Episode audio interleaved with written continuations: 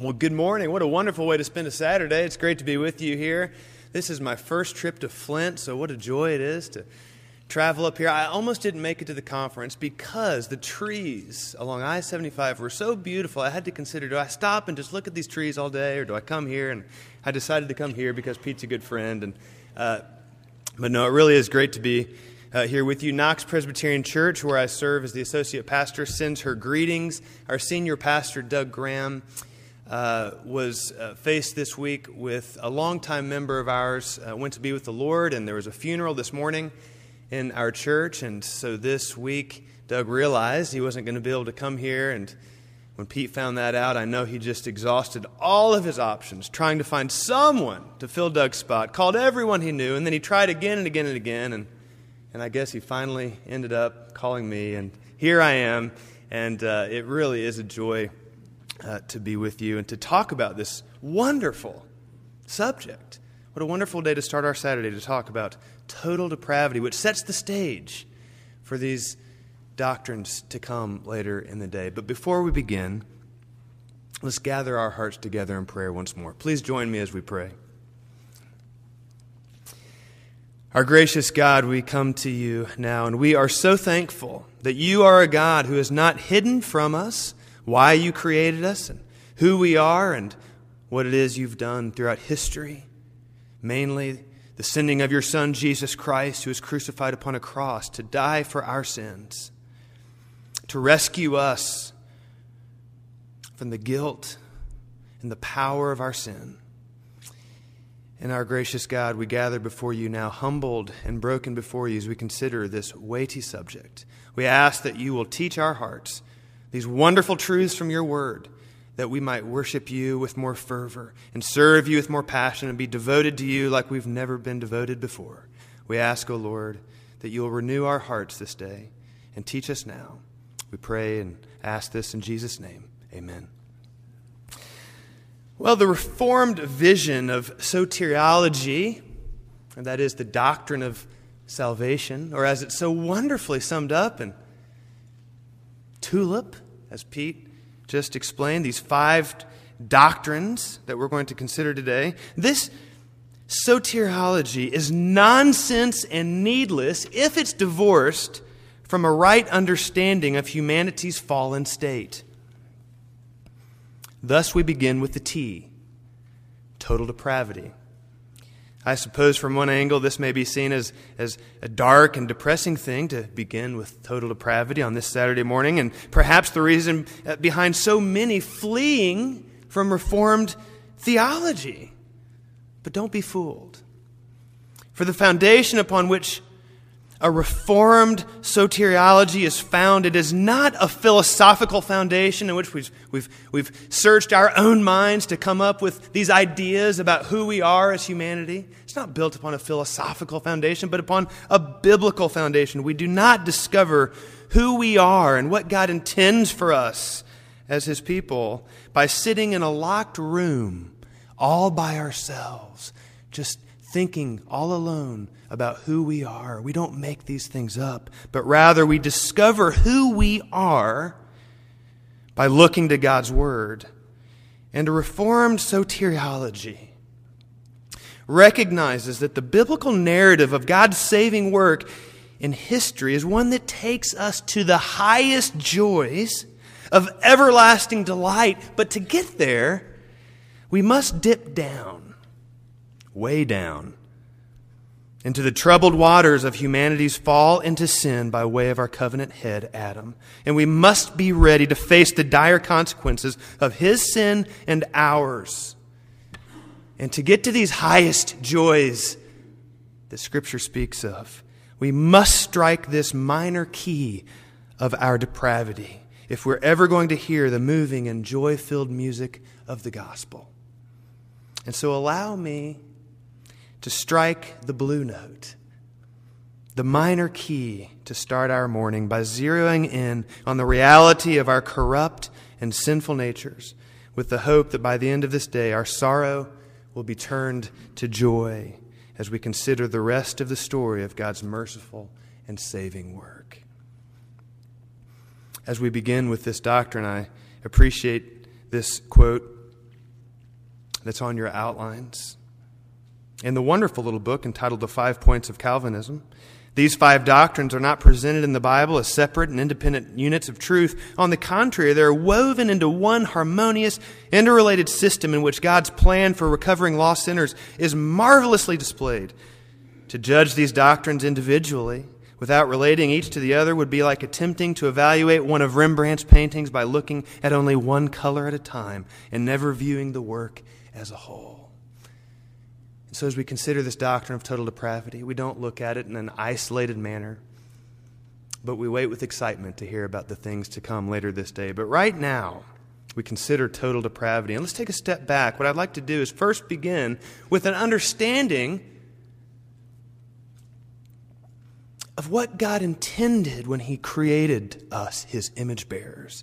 And then we'll consider the fall, our fall as covenant breakers and consider those implications in the doctrine of total depravity. So we begin at creation. We read in Genesis, then God said, Let us make man in our image, in our likeness. So God created man in his own image. In the image of God, he created him. Male and female, he created them. I find it a bit sad that Calvin's high view of humanity as God's image bearers is often overlooked.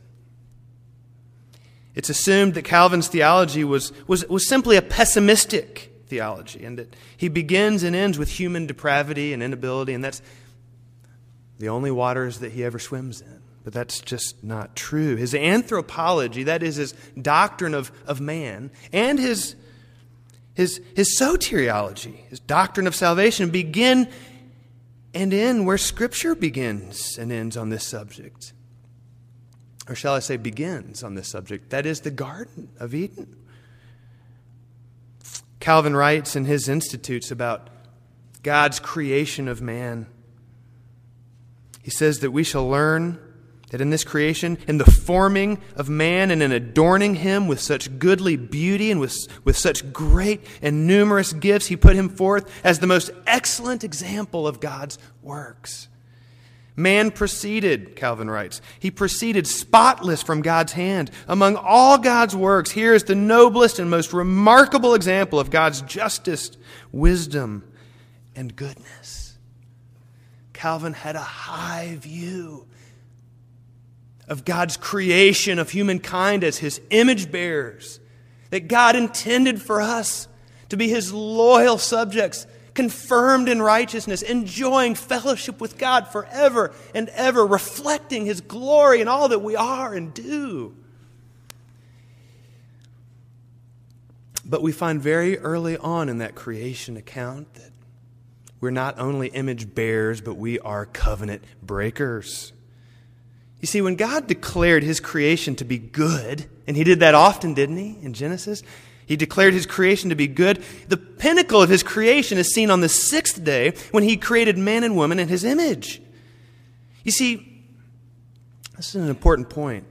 What made God's creation good was not simply the essence of those things that were created, it wasn't simply the physical nature of the sun that made the sun good, though the sun in and of itself was good.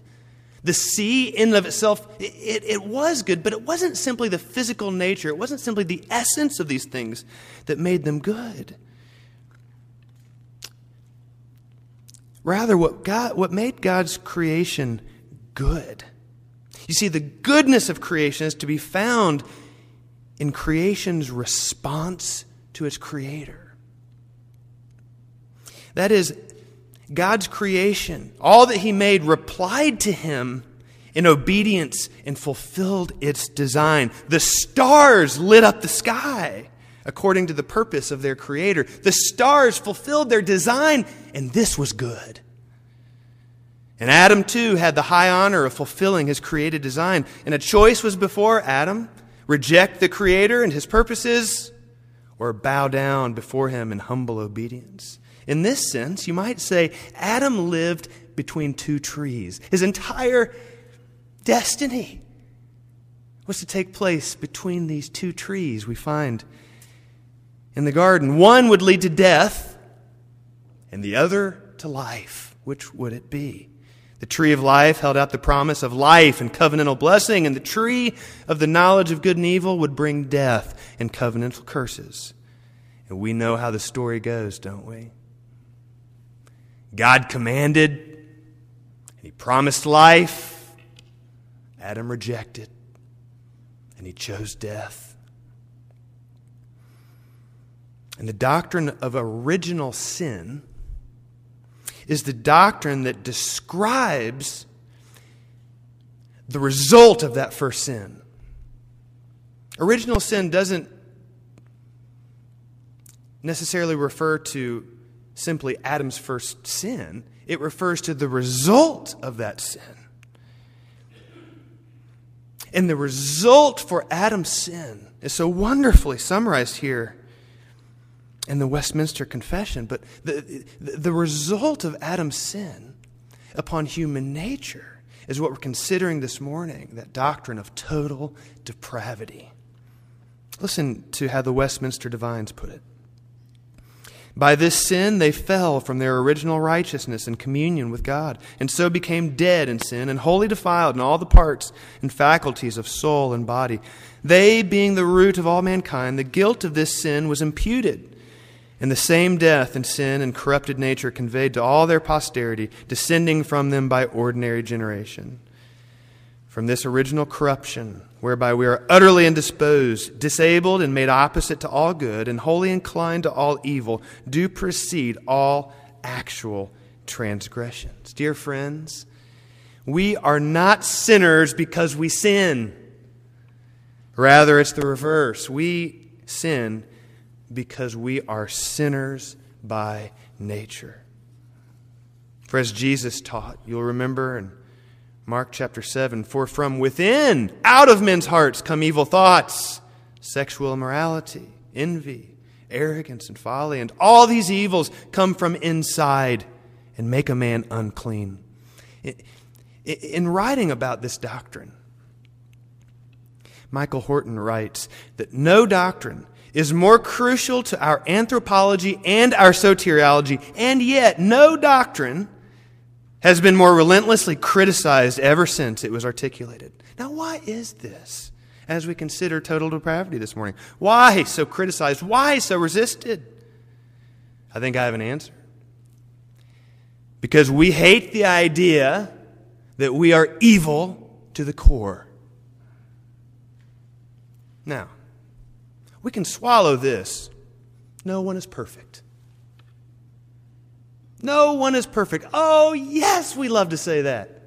In the church and outside of the church, we can claim that all day long. No one is perfect.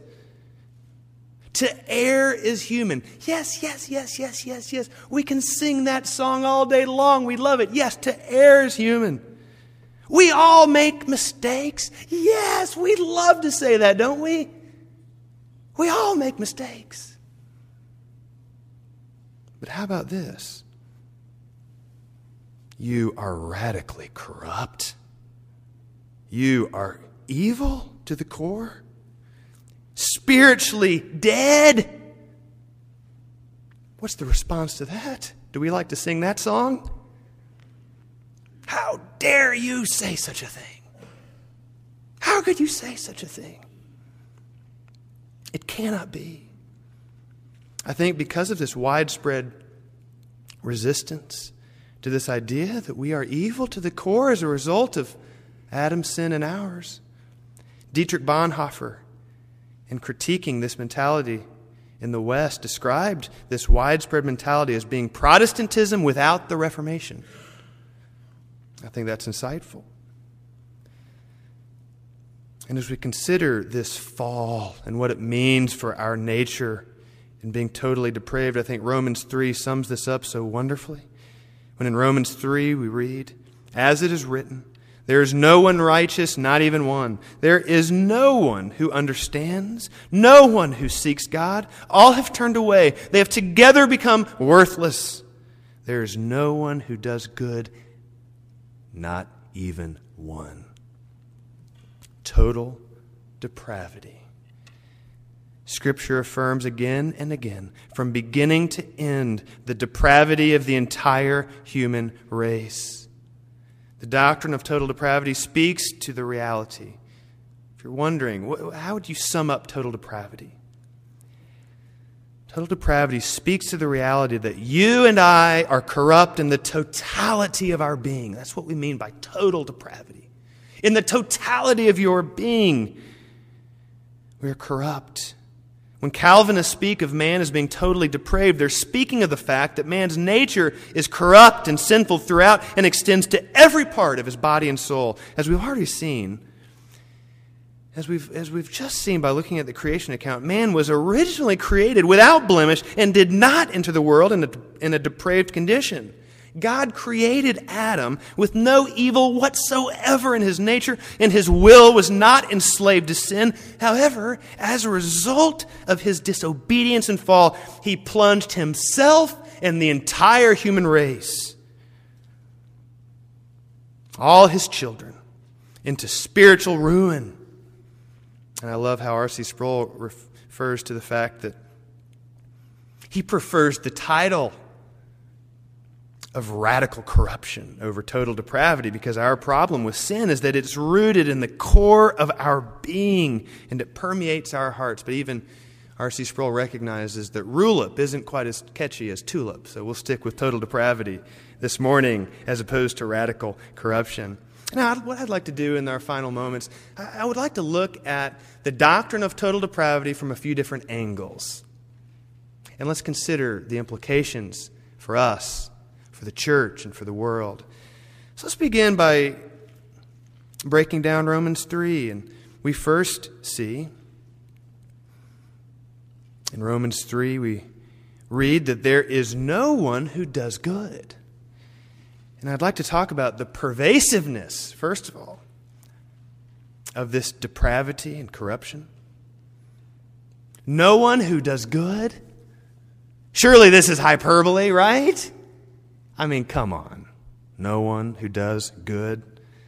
How can the apostle make this claim? I mean, we see a countless number of good works performed in every corner of society by all kinds of people all over the world. I mean, we see breathtaking ingenuity and creativity right here in Flint and in the Detroit area.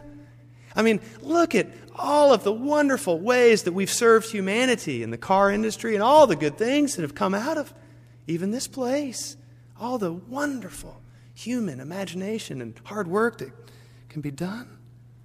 We see laudable acts of generosity and thoughtfulness. I was at my first NFL game last week and I saw these big burly men wearing pink hey, for a good cause. And it really is a good cause for cancer. We see that all over the place. How can the apostles say that no one does good? We see neighbors helping neighbors and on and on and on. However, the doctrine of total depravity sobers us to the pervasive, the pervasive nature of our sin and the realization that God declares works to be good according to the holy standards of His righteousness. It's true. We're able to perform deeds that, according to our measurements, they are generous and good. But before God, even these best works of ours are so twisted and shot through with evil ambition and selfish intent that they are filthy in God's eyes. You say, How can you use a word like filthy to describe the good works I do for my neighbor and that my neighbor does for me? And I say, I didn't come up with it, Isaiah did. All of us, Isaiah says, have become like one who is unclean, and all our righteous acts are like filthy rags. Did Isaiah say all of our evil acts? He said evil, right? Are like filthy rags. All of our righteous acts are like filthy rags. And Jeremiah writes, The heart is deceitful above all things and beyond cure. We are morally and spiritually corrupt from the time of our youth. This doctrine of total depravity declares. And David declares it as well. Surely I was sinful at birth, sinful from the time my mother conceived me. And again, In Psalm 58, even from birth the wicked go astray. From the womb they speak lies. I would love to tell you this morning about my three beautiful children. And I have two girls, and if you were to meet them and spend some time with them, you would really think that we had the first sinless children born in this world. They're beautiful, they are darling. Yes, uh, last night before my daughter went to bed, she said, Daddy, I love you more than a baby polar bear loves her daddy. Isn't that sweet? They're sweethearts. I, I, if I had the time, though, I'd tell you about all the lies they tell. And I catch them. And I'd tell you about all the ways when I'm not looking, they're mean to each other. From their mother's womb. This was their nature. But I don't have time to tell you about all that this morning. Our hearts are evil, and this corruption holds sway over our whole being. Total depravity says. Listen again to the words of Genesis. The Lord saw how great man's wickedness on the earth had become, and that every inclination of the thoughts of his heart was only evil all the time. Total depravity. Every part of our being, our mind, our will, our heart, our affections, our emotions, our conscience, our motivations, our body has been affected by sin. And this is what is meant by the doctrine of total depravity.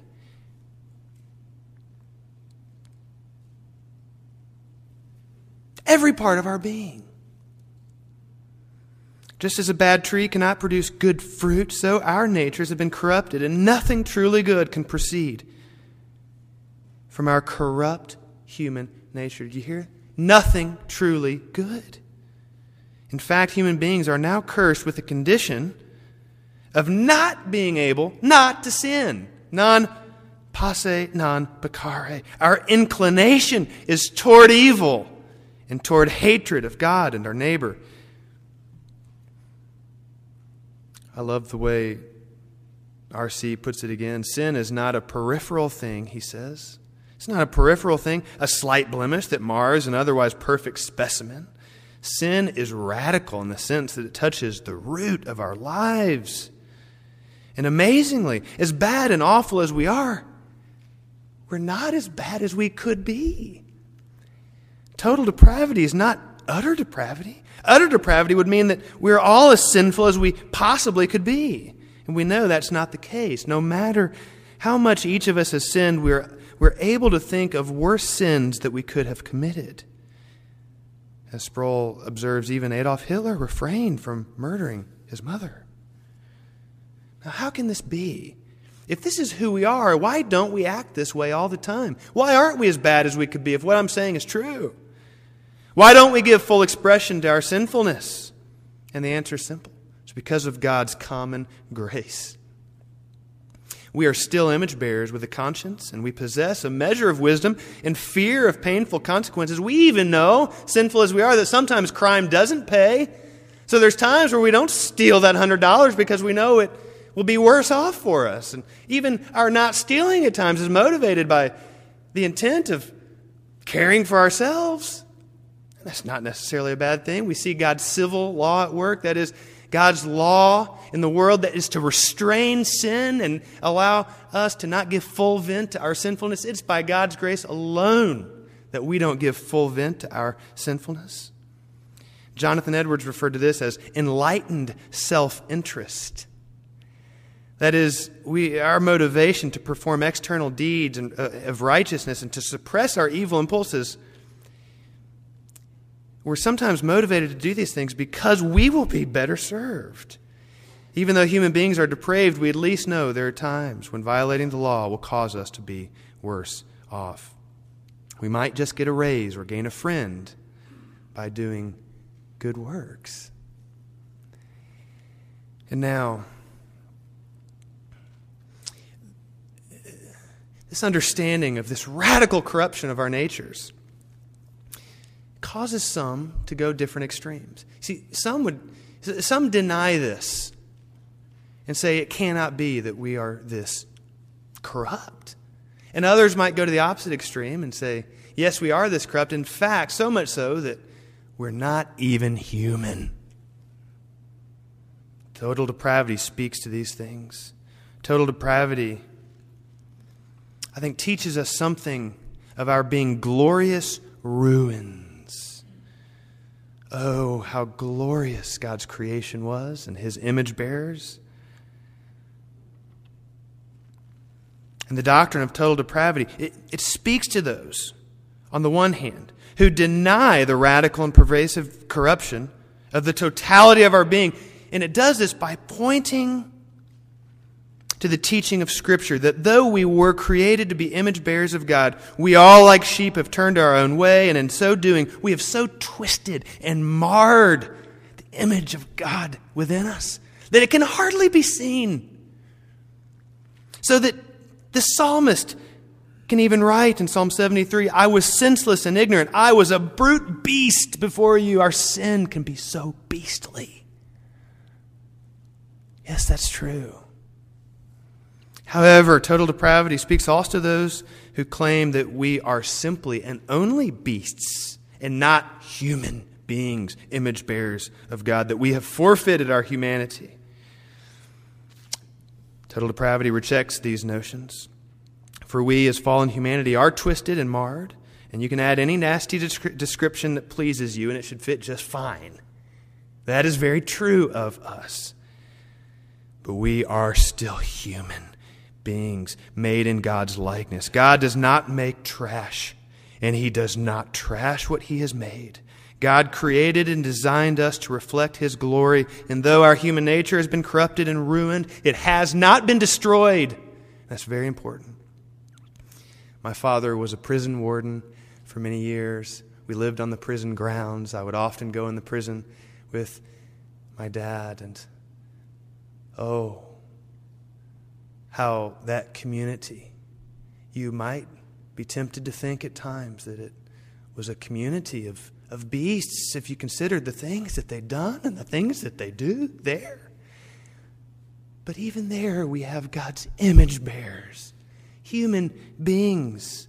One man in particular that was at one of my dad's prisons on death row was a man by the name of John Wayne Gacy.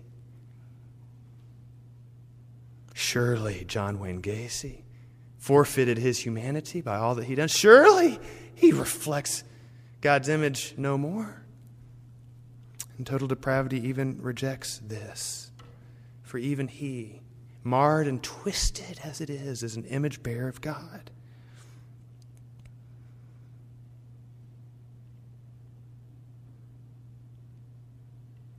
The doctrine of total depravity also speaks to the universal nature of this corruption.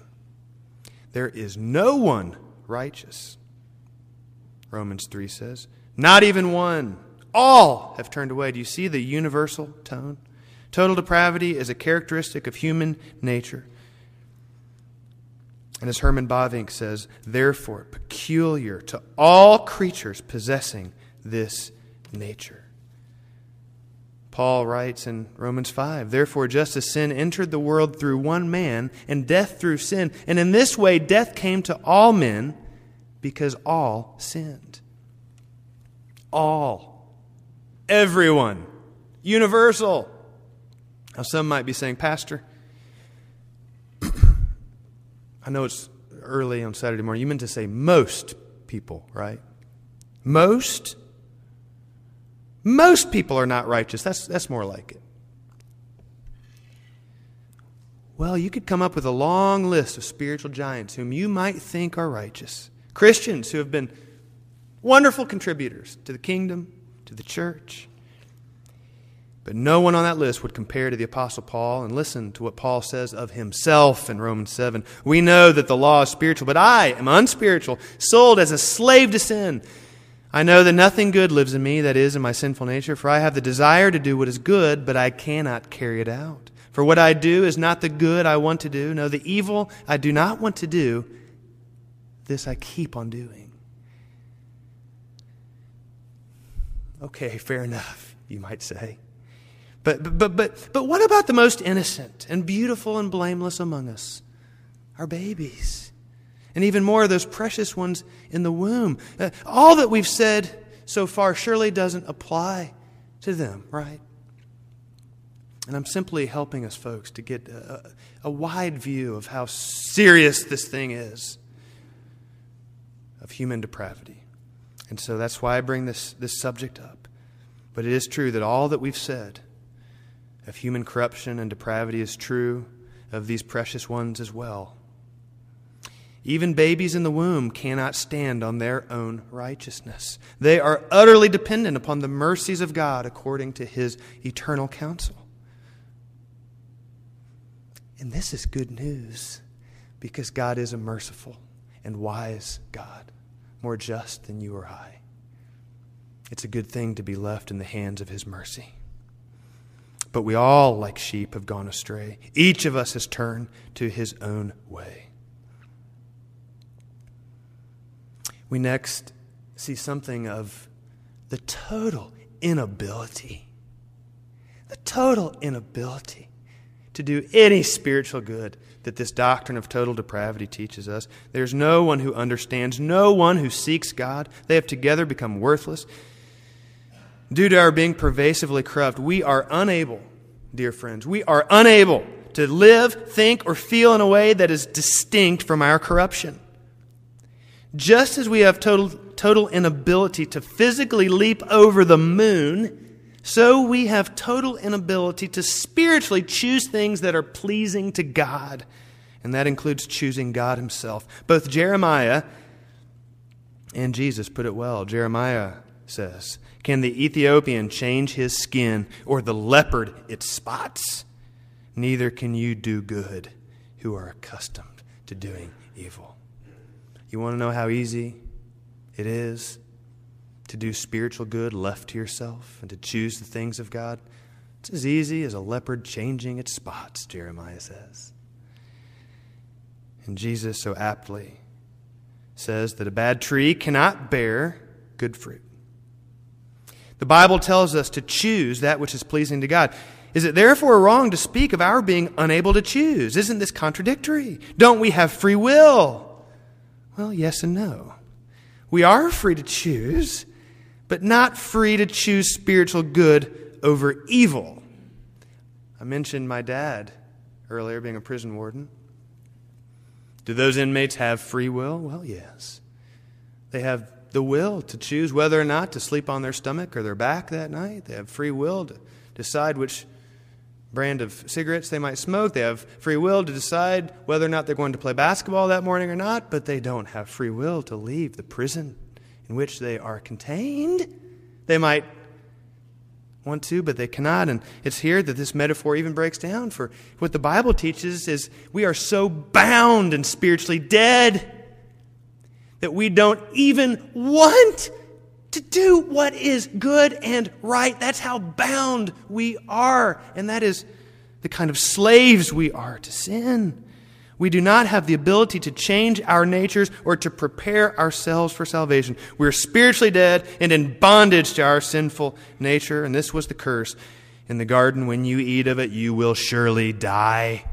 And we know that extends beyond physical death to spiritual death so that Paul can write in Ephesians, As for you, you were dead in your transgressions and sins. And there's many illustrations out there to try to bring people to the faith, and I won't get into all those because perhaps they'll be dealt with later. But oftentimes, we're viewed as a person out at sea, almost drowning, reaching for that life jacket. But Paul says, no. You're not just drowning, you're dead at the bottom of the sea. The sharks have eaten you. You're dead. In your sins and in the uncircumcision of your sinful nature, he says, in bondage.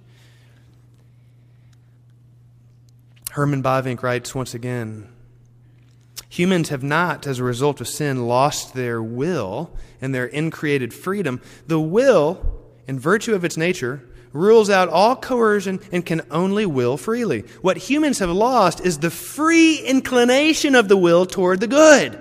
They now no longer want to do good. They now voluntarily, by a natural inclination, do evil. The inclination, the direction of the will has changed. As Augustine said, the will in us is always free, but it is not always good. In this sense, the incapacity for good is not physical, but ethical in nature. It is a kind of impotence of the will. Now, because of this corruption that is radical, because of this utter inability on our part to do anything that is good, we are often self deluded and self deceived into thinking that what we do is, is good. And we are self deluded into thinking that good is evil and evil is good. Let me just give you one example of this. In Romans 3, we read, There's no one who understands, no one who seeks God. Now, how can the doctrine of total depravity be true when so many in our culture are extremely spiritual and searching for God? I mean, look at our bookstores. They're filled with books on spirituality, and we hear from Christians all the time of family members and friends who are, are searching for God. So, how? How can we say no one seeks God? Well, the truth, according to Scripture, is that even when we think we're seeking God, we are really running from the true God. Though our bookstores are filled with self help and spirituality, they reflect, they actually, ref, all of that spirituality actually reflects our attempt to escape the lordship of the true God in exchange for other gods. We do not seek the true God, rather, we use him we use him. We want his benefits. Oh, we want security. We want peace of mind. We want relief from guilt. We want love and meaning and purpose and life. We want those things, but we do not want the true God. As Michael Horton again writes, spirituality, no less than atheism, suppresses the specificity of the God revealed in Scripture. That's powerful. He's saying that all this spirituality we, say, we see, that does not zero in on Christ and the living God suppresses the truth just as much as atheism. Do you remember Paul's trip to Athens in the book of Acts? Remember, Paul stood up in the meeting of the Areopagus and said, Men of Athens, I see that in every way you are very religious. For as I walked around and looked carefully at your objects of worship, I even found an altar with this inscription To an unknown God. very religious. They didn't know Christ. So I, I ask, I pose this question: If we're, if, if everyone, if the world is very spiritual now and everyone is seeking, is God hiding? If so many are seeking after God, why can't He be found? Because in reality, people are not really seeking, and God is not really hiding. If you'll think back to Eden, who was it who hid? And who was it who searched? It was Adam in his shame who ran and he hid. And it was God who came looking. And this remains unchanged in the 21st century, for we, as Adam's children, are still running from the living God, self deluded into thinking, self deluded into thinking that we're really after the true God. the last angle we'll consider is the fact that all of these things leave us guilty before God. Like the rest, Paul writes to the Ephesian church, we were by nature objects of wrath.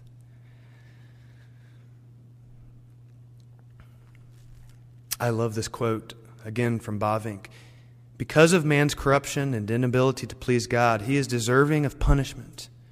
For his sin is not only real evil, morally wrong, in the violation of God's law, and therefore undesirable, odious, ugly, disgusting, filthy, and ought not to be, it is also the contradiction of God's perfection. Cannot be met, cannot be meet with his disapproval and wrath, and damnable in the strongest sense of the word because it dishonors God. God must react with holy indignation. He cannot do otherwise. And John Murray says this God cannot deny himself. To be complacent towards that which is the contradiction of his own holiness would be a denial of himself. So that wrath against sin is the correlate of his holiness. And this is just saying that the justice of God demands that sin receive its retribution. The question is not at all how can God, being what he is, send men to hell? The question is how can God, being what he is, save them from hell? And now let me end with a short thought on how we might apply this doctrine. The first is be careful. Be careful to construct your views of God and of man and who we are in our sinful nature, not according to the philosophies of this world, and they are many, but according to Scripture. There are so many philosophies that we eat, sleep, and breathe that shape our view of who we are, and these things radically shape everything they shape our view of everything, including salvation. Why is it that so many have a synergistic idea of salvation? That is, that we contribute together with God. In fact, we contribute in very decisive ways to God's saving work in our lives. How is it that so many have this view? It's because they haven't built their doctrine upon the foundation of Scripture. We need to be careful to do this. There are many who hate this doctrine. Many prominent evangelicals, even, who say, This doctrine that I've just taught to you this morning is a cruel thing to teach the church because it will paralyze your motivation. It will leave you with no self uh, esteem. And I say to you, dear friends, as you look at Scripture and see what God has to say about ourselves and our corruption and our depravity, you tell me what's more motivating that you're pretty good and can, can, get along with yourself and pull up your own bootstraps pretty well, or that you were dead in your sins and transgressions and utterly corrupt, and the God who made you in grace reached down and saved you and pulled you from that deep pit and calls you his son and his daughter, and that the old man, your old nature, is dead. Live in the newness of life. What's better for your self esteem? This shapes your evangelism. It shapes your preaching, those of you who are pastors. Who are you preaching to? People that are pretty good and need a few tips? Or people whose natures are utterly corrupt and they need to feed on the grace of God? Secondly, don't be surprised. Don't be surprised by this fallen world, by the actions of others. When sin rears its ugly head, the next time you get on a church committee, the next time you get involved with people in your church and serve in ministry, the next time you go on a family vacation, are you really leaving thinking that everything is going to be just right? And everyone's going to act just perfect. And it's going to be perfect peace. And everyone's going to get along just fine. Now, that would be great. We fight these battles. We, we, we, we want to honor God in the way we relate with each other in the church, but don't be fooled. We all, in our sinful nature, are utterly corrupt. And so be, don't be surprised by your own actions or the actions of others. Be sobered, is the next application. This doctrine leaves us humbled and broken and dependent. Some would say this doctrine would keep you from living the victorious Christian life. And I would say, look at Romans chapter 7, where the Apostle Paul wrestles with his own brokenness and corruption in his nature. Even as a Christian, I believe, Paul is wrestling with the old man who continues to rear his head. And how does Paul close that chapter? Who will rescue me from this body of death? He is utterly dependent and broken and humbled. That's the victorious Christian life. Be dependent. Be broken and humbled in knowing who you really are. and what nature you possess in the old man. And last and final, be amazed by what God has done, is doing, and will continue to do to redeem us who are helpless, to rescue ourselves. You see, my job this morning was to be the bearer of bad news. And so I will not relieve this tension. I'll let the other gentlemen relieve this terrible tension in your souls. But let me just close by saying don't forget. Don't forget as we move on this morning the deep pit from which you were lying dead. And know that God has acted to save you and to rescue you. Remember the hymn helpless look to thee for grace. Naked, come to thee for dress. Foul, I to the fountain fly. Wash me, Savior, or I die. Let's pray. Our gracious God, how kind and loving you are to reveal these things to us, so that we might worship you forevermore because of your saving work. For it's not because of the deeds of our own hands that we're saved, but because of your grace.